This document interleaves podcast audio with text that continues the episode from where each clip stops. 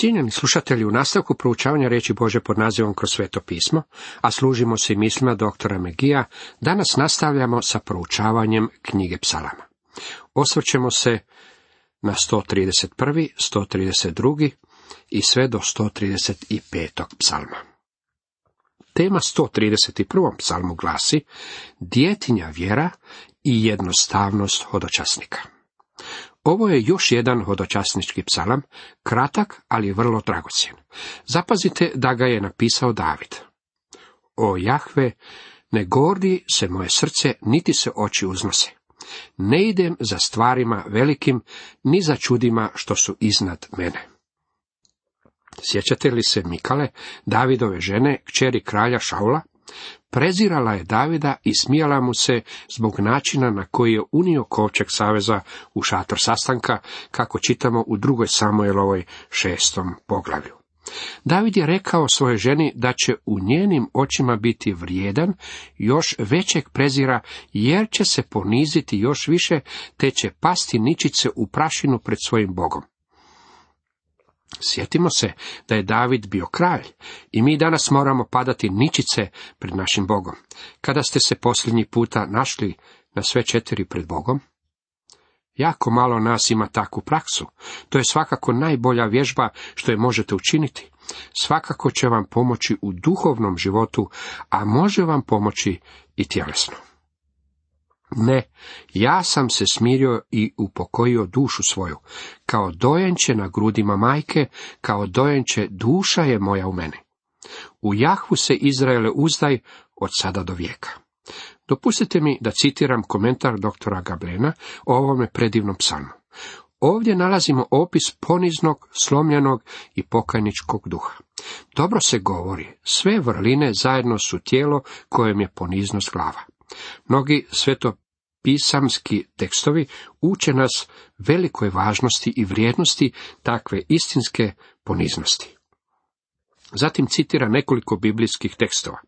Zaista uzvišen je Jahve, ali gleda na ponizna, a oholicu izdaleka poznaje. Psalam 138.6.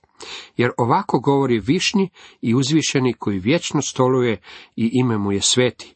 U prebivalištu visokom i svetom stolujem, ali ja sam i s potlačenim i poniženima onima pokajničkog i poniznog duha, da oživim duh smjernih, poniznih, da oživim srca skrušenih, raskajanih. Čitamo u Izaiji 57.15. A u prvoj Petrovoj 5.5 kaže, isto tako i vi mladići, pokorni budite starješinama, svi se jedni drugima pokoravajte opasani poniznošću, jer Bog se oholima protivi, a poniznima daje milost. I dalje u prvoj Petrovoj 3.4, nego čovjek skrovit i srdačan u neprolaznu uresu krotka i smirena duha, što je pred Bogom dragocjeno. A Jakovljeva 4.10 kaže, ponizite se pred gospodinom i on će vas uzvisiti. Sam gospodin Isus rekao je, a Matej zapisao u 11. poglavlju, dođite k meni svi koji ste umorni i opterećeni i ja ću vas odmoriti. Zanimljiva je i slika djeteta odbijenog od sisanja. Dr. Gablen komentira, kao što dijete odbijeno od sisanja više ne plaće, nije mrzovoljno i ne teži za majčinim grudima, već mirno leži i zadovoljno je, jer dijete zna da je sa svojom majkom. Tako je duša odbijena od svakog nezadovoljstva, ambicije i traženja svojeg ili bilo koje vrste sebičnosti, čekajući gospodina, nalazeći spokoj i zadovoljstvo u njemu.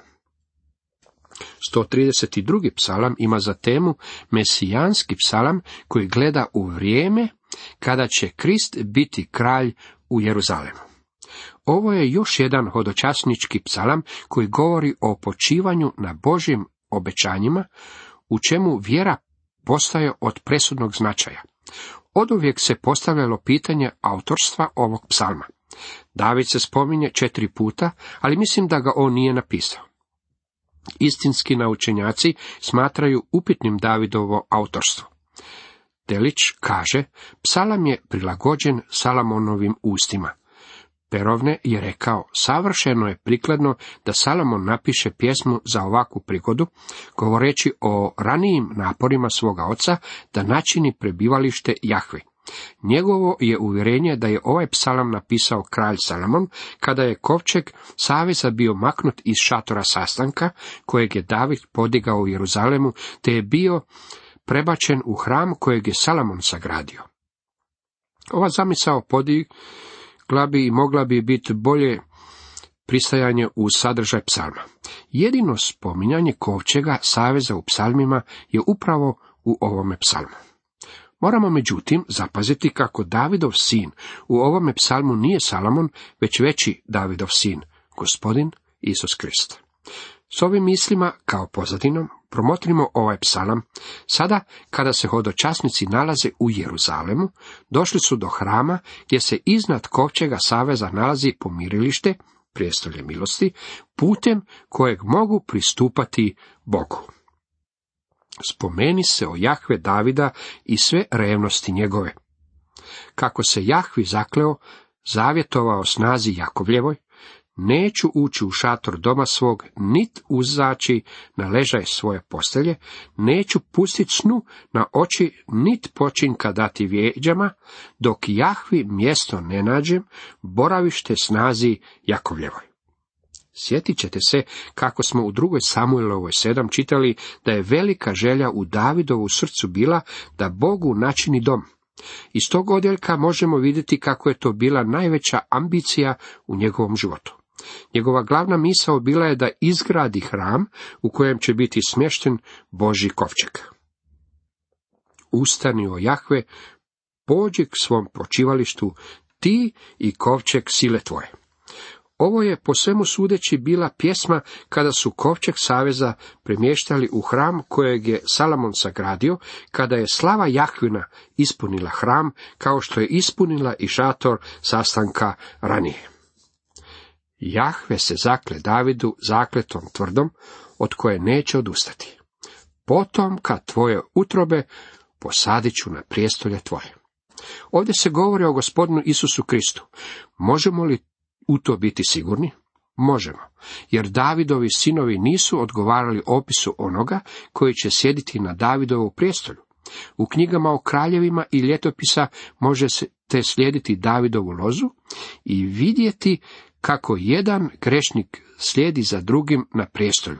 Bilo je vrlo malo dobrih kraljeva, a svega njih pet vidjelo je probuđenje u svome kraljevstvu.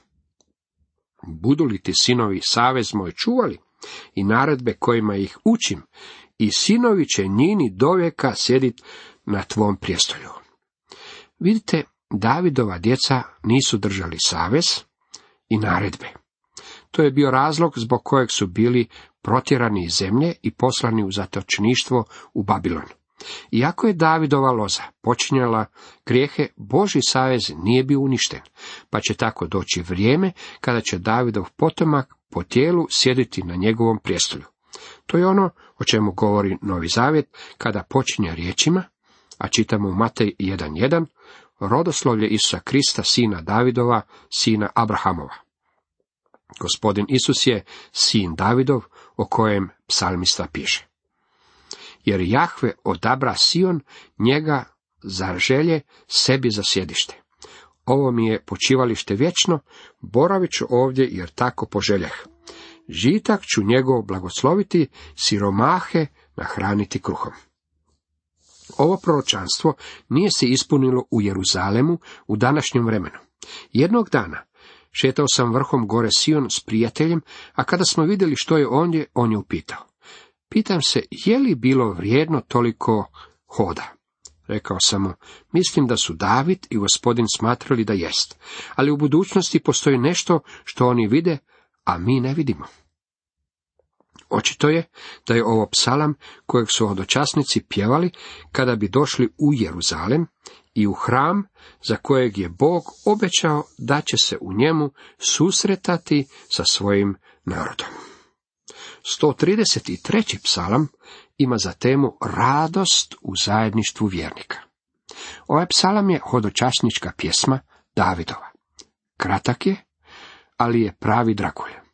Nazvali su ga psalmom bratstva, a nepobitno je da se radi o psalmu zajedništva. Ne samo da je hodočasnik dolazio u Jeruzalem sa ženom i djecom, već se našao i u društvu mnogih prijatelja. Imaju predivno vrijeme međusobnog zajedništva. Sjetimo se da su ovi hodočasnici dolazili sa svih krajeva tada poznatog svijeta i trpjeli su progone od nevernika među kojima su živjeli. Možemo samo pretpostaviti koliko im je zadovoljstvo bilo naći se sa svojim narodom koji je iskazivao štovanje Bogu zajedno s njima. Gle kako je dobro i kako je milo kao braća zajedno živjeti. Kao vjernicima rečeno nam je da se trudimo, čitamo Efežanima 4.3, sačuvati jedinstvo duha povezani mirom. Vjernici su jedno u Kristu.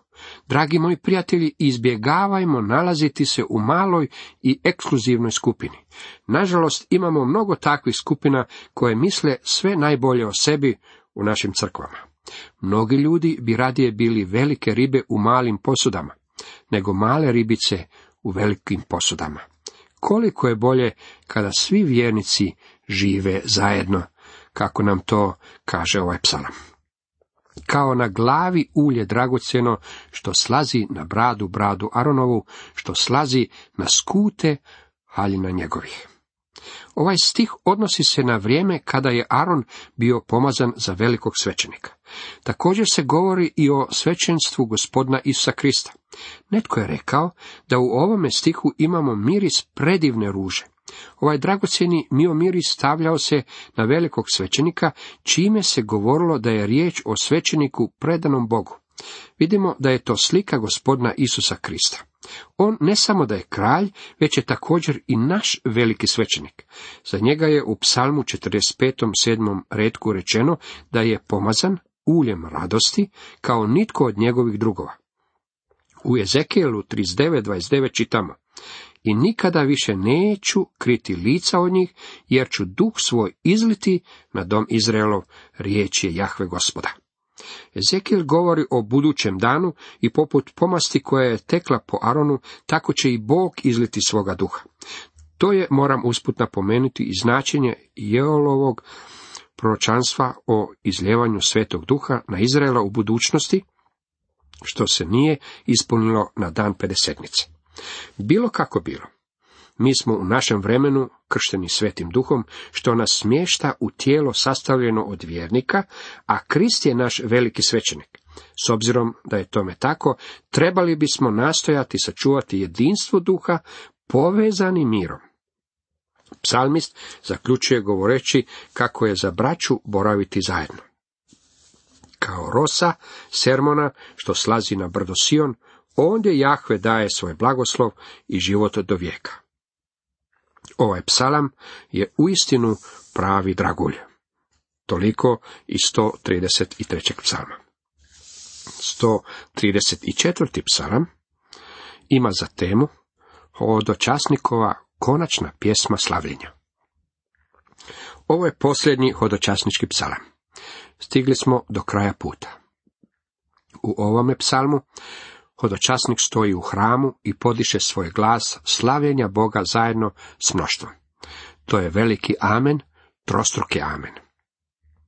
Sad blagoslijevajte Jahvu, sve sluge Jahvine, što stojite u domu Jahvinu u noćnim satima. Dižite svoje ruke prema svetištu i Jahvu blagoslivljajte. Ponovno vas podsjećam kako je ovaj hodočasnik došao iz mjesta u kojem je stalno bio pod sumnjom. Ljudi su ga kritizirali, ogovarali i lagali o njemu. Susjedstvo u kojem je živio nije bilo dobro. Sada je međutim stigao u Jeruzalem. Stoji u svetištu, podiže ruke i blagoslivlja gospodina. Blagoslovio te sa Siona Jahve koji stvori nebo i zemlju. Hodočasnik blagoslivljiva Boga, a za uzvrat traži da Boži blagoslov bude na njegovom životu. Ovo je veliki psalam o štovanju kojeg bismo trebali ubaciti i u naše štovanje. Dopustite mi da vam iznesem jedan prijedlog. Prokletstvo nad umirovljenim propovjednicima je to da uvijek želite drugim kolegama govoriti kako moraju upravljati svojim bogosluženjima, bez obzira jeste li i sami tako postupali ili niste. Znam ponešto o umirovljenim propovjednicima, jer sam ih imao nekolicinu u svojoj crkvi, kaže dr. McGee. Dok gledam unatrag svoju službu, uviđam da su moja bogoštovlja bila preformalna. Vjerujem da je štovanje Boga danas uopće preformalno. Ne vjerujem da bi na bogoštovnim sastancima trebalo biti fanatičnih ispada, ali ima nekolicina nas koji ne možemo pjevanjem izraziti svoje misli. Ja na bogoštovljima moram stajati poput kakvog nijemog čovjeka. Ne znam pjevati, ne mogu pratiti melodiju. Moja supruga ne želi da čak i pokušam pjevati na bogoštovljima kada stojim pokraj nje. Kaže mi da se svi okreću i gledaju me ne pretjerano lijepim pogledima kada pokušavam pjevati. Ponekad bih samo želio reći slava gospodinu, aleluja, ili kako je divan naš Bog, Bog je dobar. Potrebno nam je malo neformalnosti na našim bogoštovljima i malo slobode kako bismo se mogli izražavati. O, dragi moji prijatelji, nemojmo biti tako uštogljeni i nepomični kada proslavljamo svoga Boga. Izražavajmo mu štovanje iz dubine svojih srca. Tema 135. psalmu glasi Slava Bogu. Sada napuštamo hodočasničke psalme i dolazimo do pjesama slavljenja Boga. Ovo je Aleluja psalam. Počinje riječima slavite Jahu i završava riječima slavite Jahu. Cijeli je psalam napisan u svojevrsnim zagradama od Aleluja. U njemu Izrael Boga za izbavljenje slavi u prošlosti, radi se o velikom pozivu na iskazivanje štovanja Bogu. Slavite Jahvu, hvalite ime Jahvino, hvalite ga sluge Jahvine. Koji u domu Jahvinu stojite u predvorima doma Boga našega. Hvalite Jahvu, jer dobar je Jahve, pjevajte imenu njegovu, jer je ljubko. Ne govorimo dovoljno da je Bog dobar. Dragi moji prijatelji, jeste li nekome danas rekli da je Bog dobar? O, on jest dobar.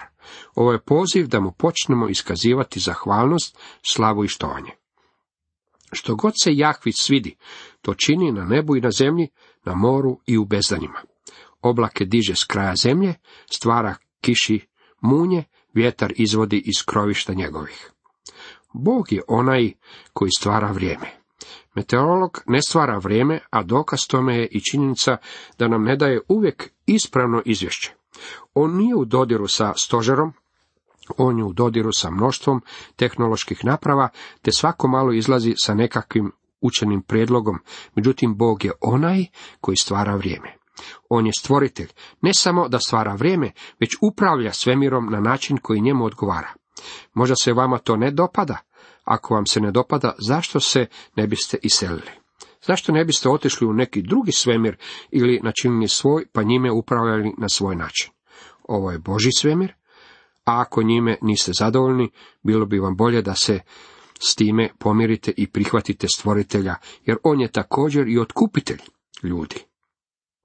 Imamo mnogo pitanja na koja nam Bog nije dao odgovore. Ako ćemo iskreno, dragi moji prijatelji, Bog niti nije obvezan dati odgovore na naša pitanja. On traži da se pouzdajemo u njega i živimo životom vjere. Psalmis uspoređuje život Boga s idolima. Kumiri poganski, srebro i zlato, ljudski su ruku djelo. Usta imaju, a ne govore. Oči imaju, a ne vide. Uši imaju, a ne čuju i nema daha u ustima njihovim. Takvi su i oni koji ih napraviše i svi koji se u njih uzdaju. Dragi moji prijatelji, bit ćete poput svog Boga. Kome iskazujete štovanje? Iskazujete štovanje nečemu. Možda se radi o srebru ili zlatu. Ne mora imati obliče nekakvog lika ili idola. Mnogi ljudi danas iskazuju štovanje srebru i zlatu. To je pohlepa i suvremeno idolopoklonstvo.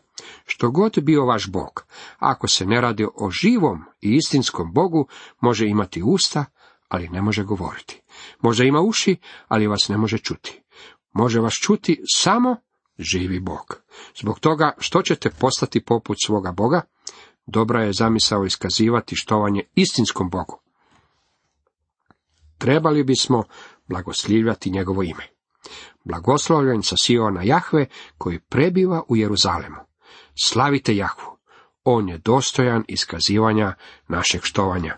Ovo je veličanstveni psalam. Cijenjeni slušatelji, toliko za danas.